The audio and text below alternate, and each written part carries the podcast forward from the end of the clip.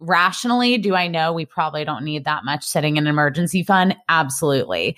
But, you know, emotionally for me, it makes me feel secure and helps me sleep at night knowing that, again, we have ample over what we need to get us through like a three month issue.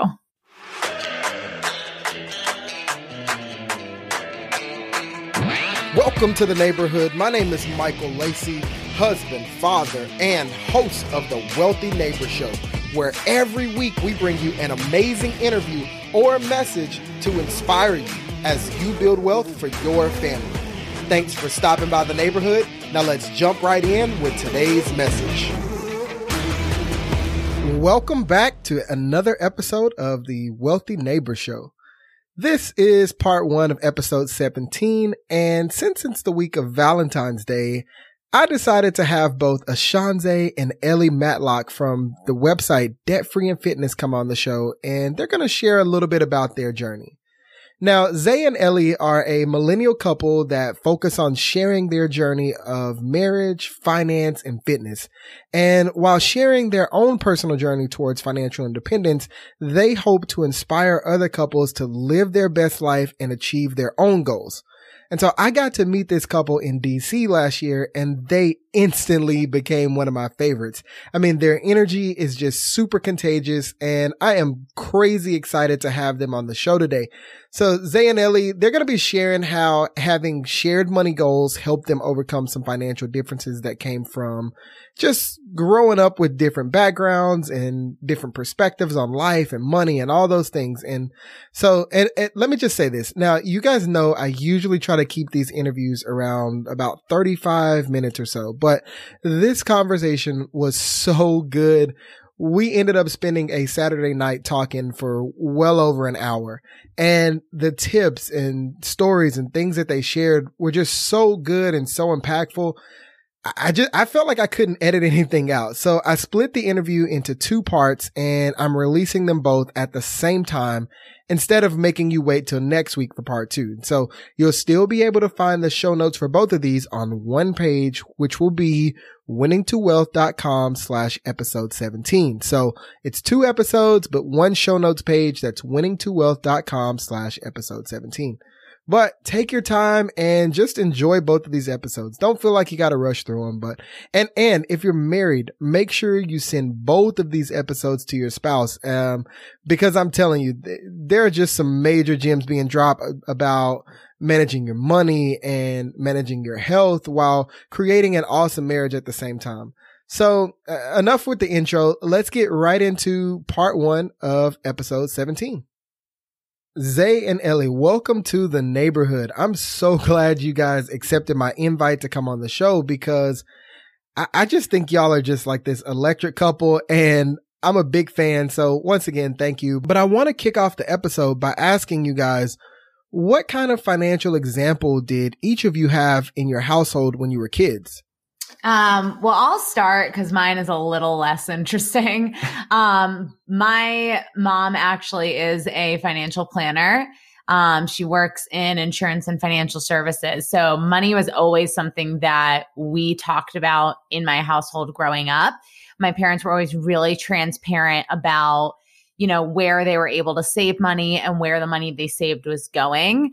Um, and i think that is why like t- today as an adult, like I do get like such a high off like finding sales and things. Cause I just remember growing up, my mom being like, look at this, only $3 and now I can put the other seven away. and so I just feel like I get such a high off that because that was something that was always very transparent in my household. Um, even when I, you know, was fortunate enough to grow up in a situation where they didn't have to be as frugal as they were, but their financial goals were just so much bigger than the money they were earning that they chose to do that. So mine was always just like be conservative, save everywhere you can, but you know, still live your life. Um, so mine's a little less interesting, but that that was my relationship kind of with finances growing up. And to add to that, so on the contrary, uh, mm. I come from a household where money was a bit of a sore subject. Um, you know, growing up for me, and uh, my relationship with money. You know, I grew up in a household where things were pretty tight. you know, for the most part, I grew up in a, a single parent household. My mother had to work two jobs to support me and my sisters. And, um, you know, money was rarely talked about, you know, and, it, and if it was, you know, as I said, it was a bit of a sore subject. Um, in my household, I remember days when, you know, when we got money, we spent right away. It was, you know, mom took care of bills. And then from there, it was to the grocery store. And then it was to spend more money. And then from there, it was like, okay, how are we going to make it to the next paycheck? So for me growing up, you know, on the contrary, you know, we were taught to kind of save, but we never talked about investing.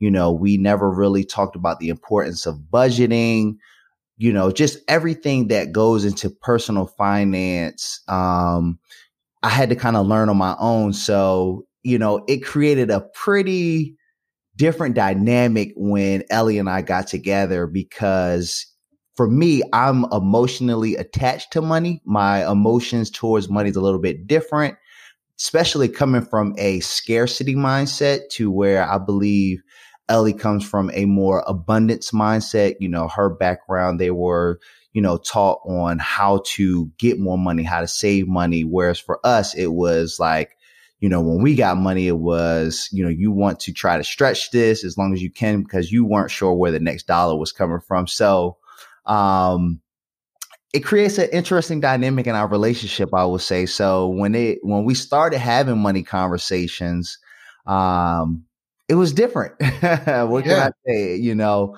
it was very different. So yeah, for me personally, you know, I come from that background where we lived that paycheck to paycheck lifestyle. You know, we had government assistance. And so again, like I said, we came from a very scarcity mindset. So that was my relationship with money growing up. And I'm sorry, just to jump back in really quickly. It's interesting that you know, he, he's right. It is interesting when we have discussions about money amongst ourselves, but it the biggest thing for me was realizing that the kind of money conversations we had in my household and the things that we were taught wasn't widely known amongst other people. Um, my grandparents were like Jewish immigrants coming over, so they had literally nothing um, when they came to this country. So that like they act the same way my parents do in terms of we always find a deal. My grandparents, like, still to this day, will be like, I found this can of tomatoes for 45 cents and I bought 12 of them. And, you know, it, it is, it was interesting to me as an adult when he and I started talking about money that that wasn't so widespread of a notion. So it definitely has been interesting as we've evolved in our relationship discussing finances. You know, it's, it's interesting that that that's the case for you guys because you guys are almost like a mirror image of my wife and myself. Like I grew up in poverty and, and, and sometimes it was extreme poverty, right? And, mm-hmm, um, mm-hmm. my wife grew up kind of middle class with, you know, a, a, decent family and all that stuff. And I was splitting time between two parents and neither one of them were making good decisions. And we mm-hmm. never talked about money. Now the bills were more, you know, the bills were paid, but it's kind of like you were saying, like, when the bills were paid, it was like, all right, game on. Like, where are we gonna go now? Like, let's right. let's find something to spend this money on. And so, it, I remember it did create a lot of interesting dynamics, you know, early in our relationship in our discussions. But and and one of the things that I remember us talking about was, you know, coming into our marriage. I mean, there were people in my family that, you know, being first gen, I was actively supporting.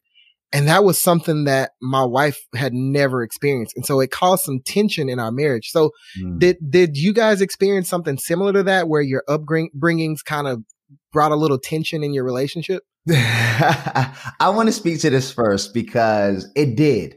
And the first instant that I can remember is when we started to talk about what our emergency fund was going to be. So I had been reading Dave Ramsey's, you know, Total Money Makeover. I, you know, had just recently joined the debt free community on Instagram. So shouts out to those guys. And I was like all in. So when I go all in on an idea or a thought, like I jump in head first.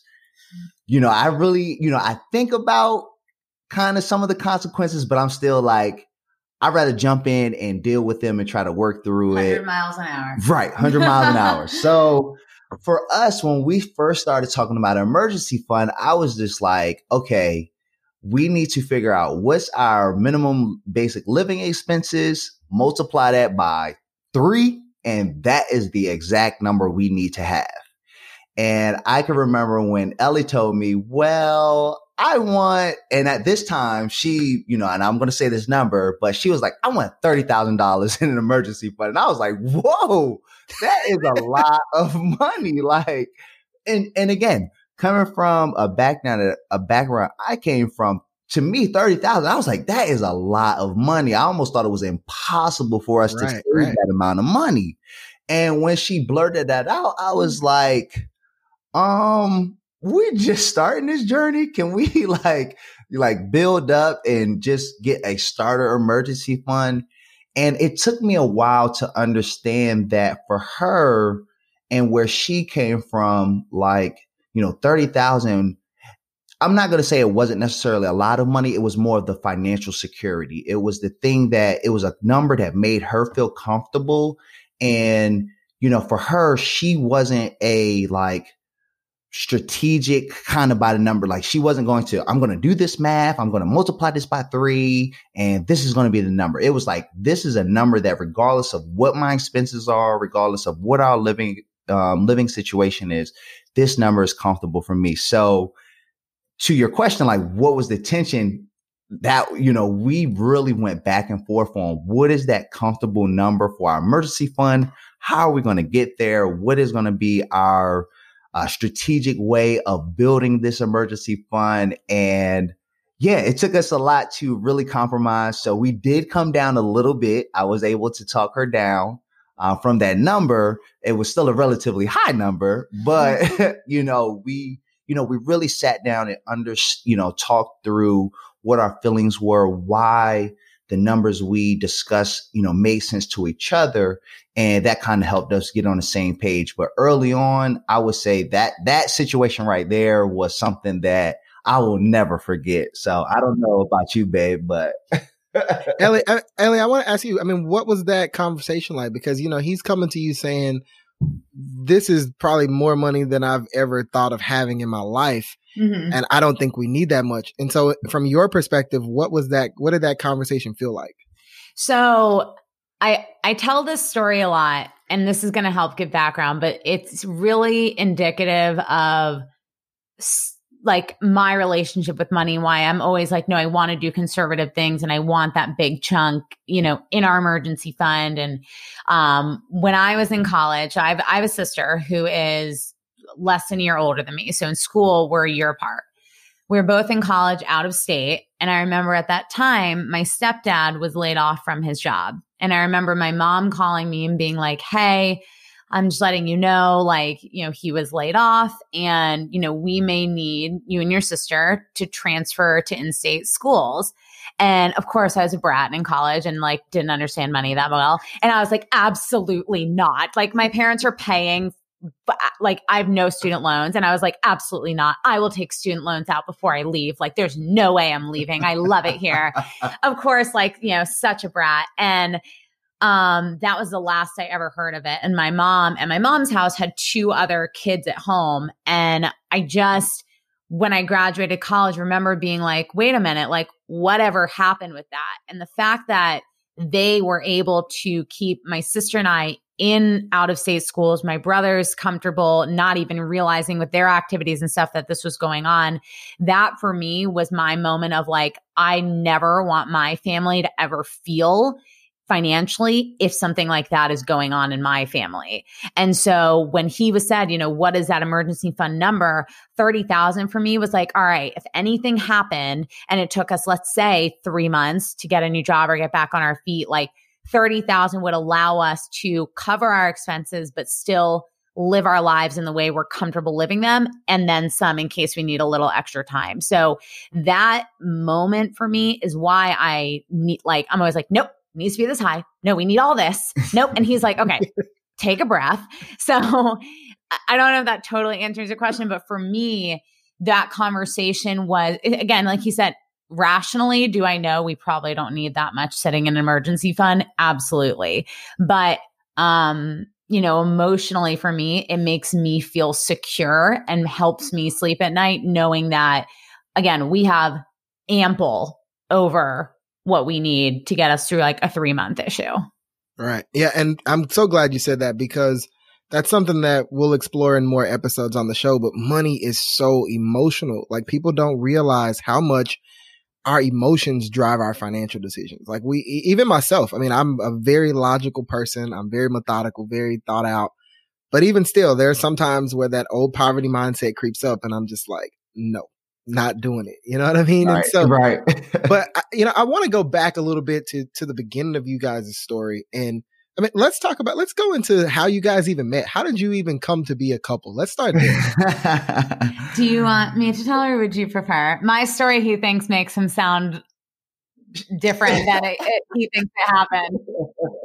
Go ahead, you can tell your side, and then I'll chime in to All make right. sure I add some corrections. He's going to say my, t- this was my perspective of the situation, people. Okay. So, um, I have a girlfriend who I've been friends with for forever. And um, all throughout college, I cheered. So when I didn't have trainers waking me up at 6 a.m. to work out and practices and things, I was like, okay, I need to like join a gym and figure out like what to do on my own. So my girlfriend helped me join this gym. I'd been going with her, and it was the first time that I had gone to the gym by myself, like without my friend, like being able to be like my little sidekick. So I'm at the gym and I notice this guy kind of circling me, like not coming up, but I can tell that he's like kind of interested. So I go over to the free weights and I like pull down this weight and I'm doing whatever I'm doing. And there's all these benches open and he comes and he gets on the bench directly next to me. And I'm like, okay, well, this man wants to talk to me. So the weight that I had taken down was fairly heavy. So I was like, well, I'll let him put the weight back. That's fine. So I'm like, hey, can you put this weight back for me? Sorry, it's heavy. And he's like, oh, no problem. And I'm rude. And I literally put my headphone back in. And then I realized he's talking to me. And I was like, oh, okay. And so we start chatting, whatever. And then he was like, yeah, you know, so this line, he was like, yeah, you know, I'm looking for, um, you know, an, a new workout partner. Like, would you want to work out together sometime? And I was like, oh, yeah, sure. And then I walked away. And then I'm over at like the mats doing abs. He comes over onto the same mat. We're talking a little, and then I'm like, all right, well, like, great meeting you. See you later. And he's like, well, can I get your number? Would you like want to work out? So I was like, okay. So we exchanged numbers. And honestly, like, that was the best situation we could have ever been in. Number one, we clearly both cared about health and fitness. We were at the gym, but we actually, before we even went on our very first date, we worked out together five days a week for like two or three weeks. Mhm. Um, so it's like we kind of had all these little mini dates before we went on like a date. Um, but it allowed us the ability to really like become friends and create a relationship without like, oh my God, do I look pretty? Do I smell good? Is he going to kiss me? like, you know, we're sweating and gross and we're just like talking. And so, but the time we went on our first date, we were like, mm, I guess we're dating. Like, I guess this is a thing. Right. Um. Okay, she didn't tell a bad story, so that was that's that's about accurate. Usually, usually when she tells it, she makes me sound like I'm a gym creep, like I was stalking her. Uh, it was nothing of that case. Uh, but no, she told a pretty fairly accurate story. So yeah, I and, and just to add my perspective, so where I came from was I had recently just gotten out of a relationship uh, with pretty much who I would say was my high school sweetheart at the time. So we had dated like on and off for about six or seven years or so. And um, I really started growing to my own and really figure out what I wanted in a relationship. And I knew that um, I had uh, maybe a year and a half before I met Ellie. That's when I really started my fitness journey. And so I said, you know, I really want someone that's going to be dedicated to uh, their health and fitness because this was a new found lifestyle that I really wanted to maintain. And so leading up to that point, I kept telling myself, I'm going to find my future somebody at the gym. I'm going to find my future somebody at the gym. And prior to that point, you know, let me put this out there. I had never talked to or tried to holler at a girl at the gym because I thought it was pretty creepy. Okay. So when I decided to finally shoot my shot, I made mm-hmm. sure I was very strategic. So when she says I was circling around her and I picked the bench next to her. Yes, people, I was very strategic. All right, so Hard when you're irresistible.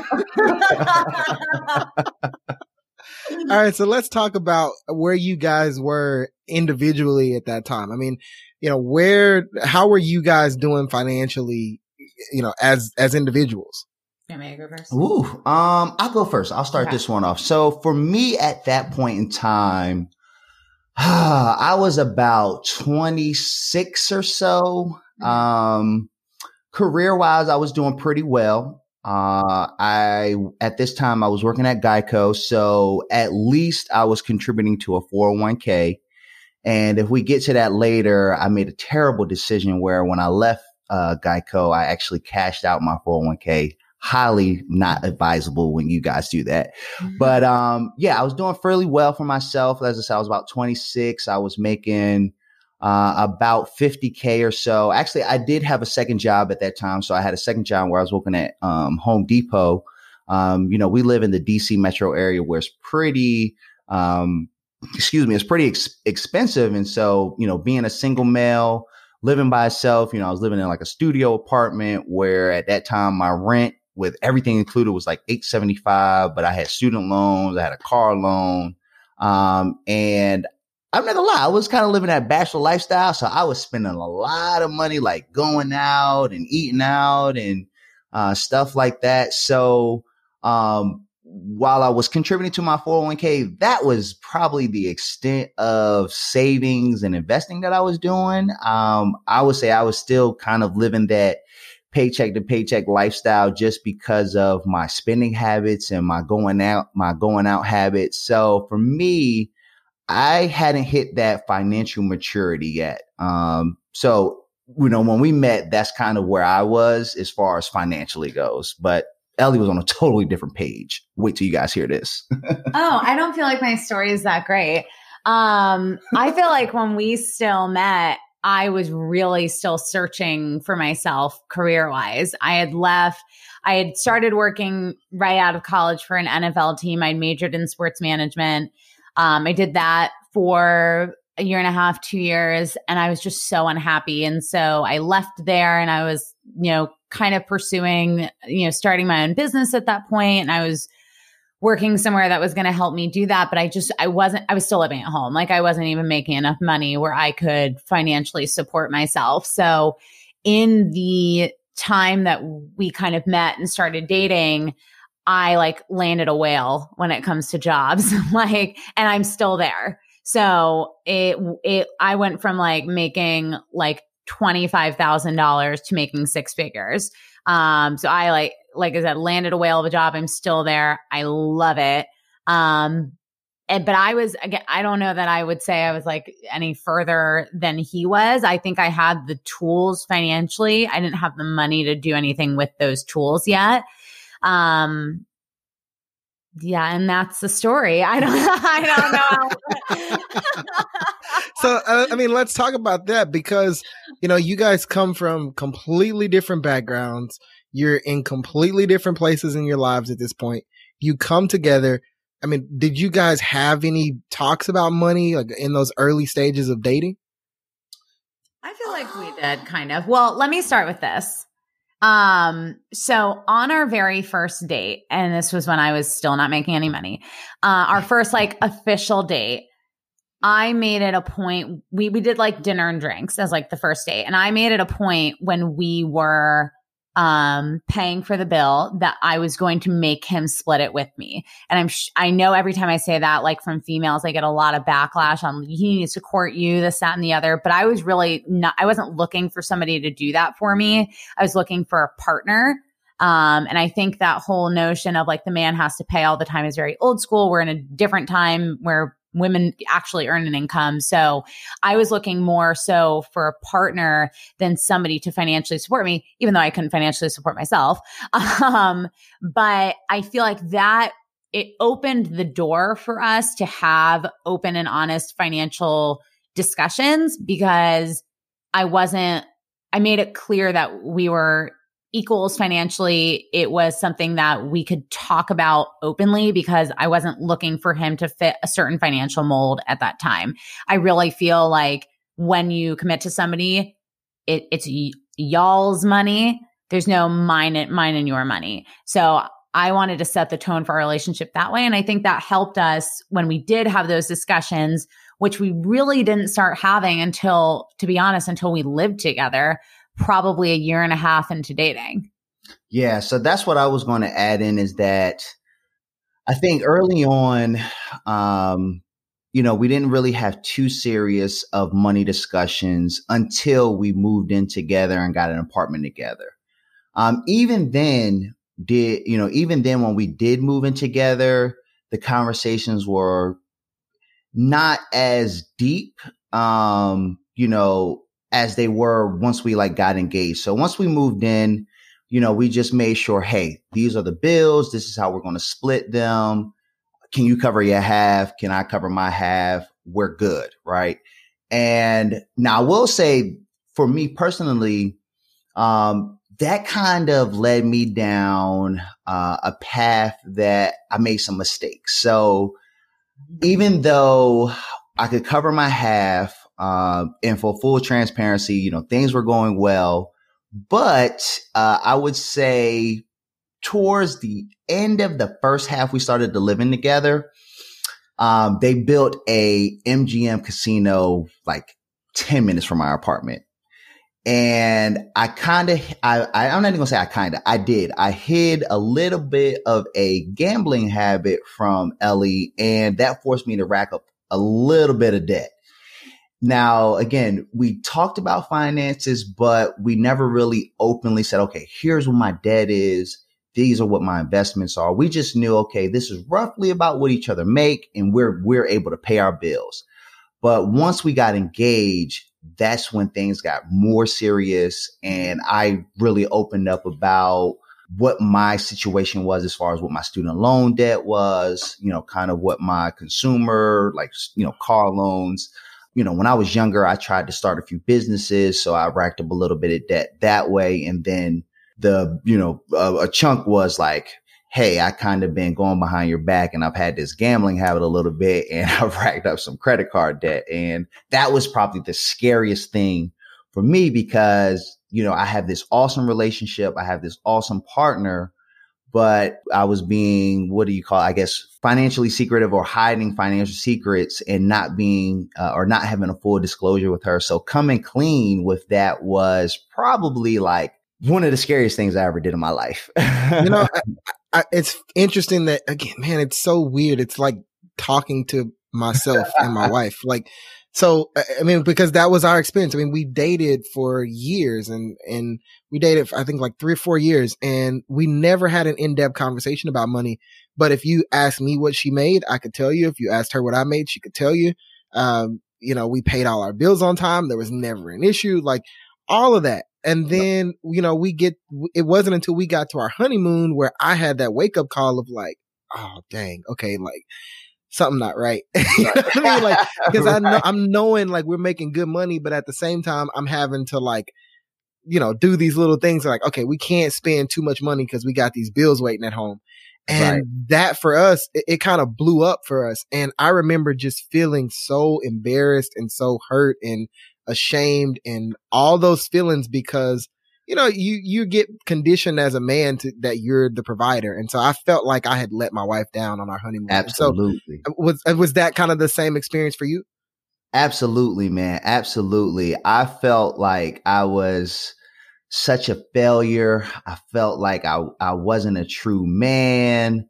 Um, just like you said, just all the societal things that are put on, especially us as, you know, African American men you know, we are really right taught to be to be the provider. You need to bring home the bread.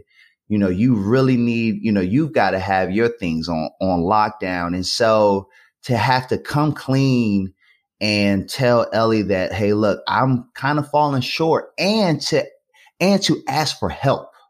That was like one of the like most humblest things I've ever had to do um, because I, again, I felt like I was coming up short. You know, I felt like I wasn't able to, uh, you know, provide for the household. Again, like we said, the bills were paid, but, you know, if there were things we wanted to do, it was like, ah, we need to, you know, kind of watch it because my spending money isn't necessarily what your spending money is. Cause I got student loans I'm paying for. I got a car loan I'm paying, you know, I, I got these credit cards that she don't know about that I'm paying for.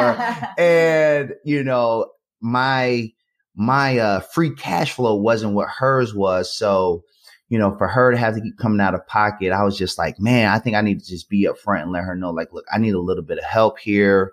It's not that I, I can't provide. It's just that this is my situation. And so, like you said, man, it was one of the most, you know, I was a little embarrassed. Uh, but once we had the conversation and, you know, I saw that she was down to help and that she was very understanding um, and not only that, you know, having her parents to kind of lean on and learn from, that was big for me. So yeah, brother, I totally, totally feel where you're coming from and went through the same exact thing. so Ellie, let me get your perspective on that time. I mean, what was it like? I mean, he comes to you and he's like, look, I got all this debt. I'm struggling. I need help. And oh yeah, I've been gambling behind your back. I racked up credit card debt too. Like, what was that like for you to deal with?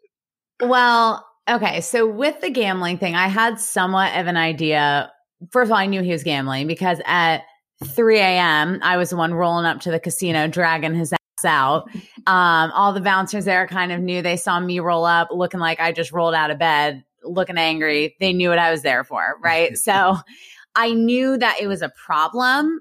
I thought he was just blowing his money. I didn't know that he was racking, like, I didn't know we owed people money based off this. So when he came to me with, hey, like, I need your help, I'm falling short, you know, however he wants to phrase it, you know, I know for myself that the financial situation I was set up in where I didn't have student loan debt and I had a manageable car loan. Um, and I really, I didn't have any debt when I was, you know, set up, um, out of college. I knew that that was rare. And I knew that, you know, the, the person that I ended up with probably wasn't going to be in a similar financial situation.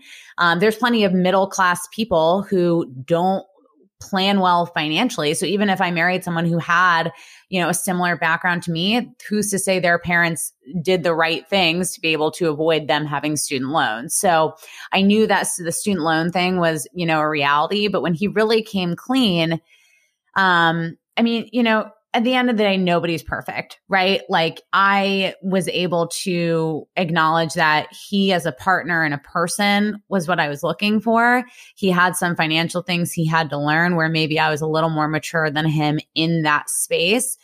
But if somebody's willing to learn and do the work and better themselves to be a better partner, you can't fault them for that. So I didn't judge him for it. I didn't want to make him feel ashamed for it. I wanted him to understand that like that type of behavior couldn't continue because I couldn't build a life with somebody and feel like, oh my God, they're going to blow our savings on gambling. So I did have to make that really clear to him that like if he wanted to continue with this, that behavior had to stop.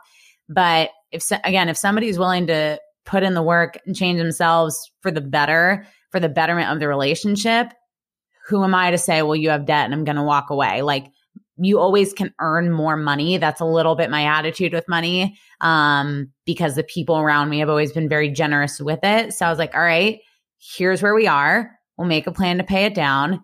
And this is the lesson learned that we will never find ourselves in this situation again.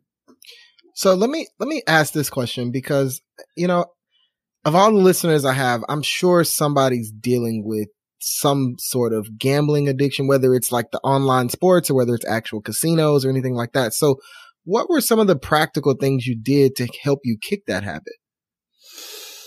Oh, can that, I actually comment on that really quick? Sure. Is that ahead. okay? Yeah. I know that I don't have the habit, but um, so, Ashanze kind of mentioned earlier, like you know, when I have an idea, I just go for it, right? And something that he has been able to identify about himself is he has an addictive personality, whether that's to gambling, to a business idea, to working out, whatever it is, he has an addictive personality. So, what I would say that we try to do now because we know that about him is we channel his addictive personality towards things that are good. So he, you know, wants to be a part of the debt free community, starting the first gen, you know, wealth building YouTube channel, working out, being healthy. You know, he, we are, we're channeling that addiction and, and that kind of addictive piece of him and we're funneling that towards things that are positive. So I don't know. Y'all see why I marry her? But I mean, it's, it's, it's, not like something that's just like, okay, it's turned off and it's only ever towards positive stuff. Like there's times where we're like, okay, we gotta, we gotta recalibrate what we're doing here. But again, that's part of being somebody's partner is like, like there's things that like he needs to pick me up on. The addictive personality piece is something I need to like hold him accountable to and pick him up on. But you can finish. That was just my yeah. No, um, honestly, I think you you answered that great. So yeah, so some of the things I did was when I was going through that habit, I fell off going to the gym. Instead of going to the gym after work, I was going straight to the casino. And so I, like she said, I had to channel my energy towards more constructive things. So the very first thing I did was, um, you know, well, the very first thing was I gave my credit cards to her, so that way I no longer had access to them. The second thing I started doing was getting back on my gym routine and getting back to constructive habits, reading. Um, you know, I got really involved with the debt free community. That's actually when I found the debt free community is like mm-hmm. once I started to break that habit, I said, I need to find a community or just people who like to talk about money because that's what I like to talk about. You know, it's a very taboo subject in society, but to me, I love talking about money. And when I found like the debt free community and the fire movement, I was like, oh, these my folks right here. They talking about investing and paying off debt and they actually celebrate paying off debt. Oh man, like I've been missing out. I wish I found them sooner. Like this would have really changed my life.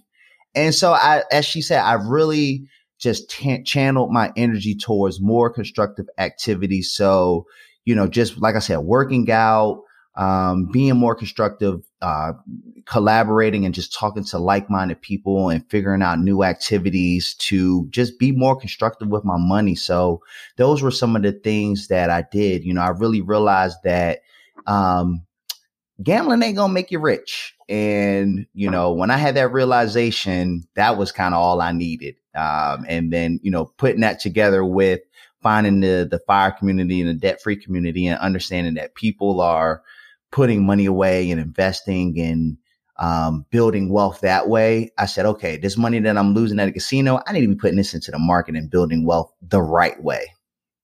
Perfect. I, man, I love that. And thank you for being open and transparent about that. I was a little hesitant to go there, but I'm, yeah. I'm glad that it was, it was a good question.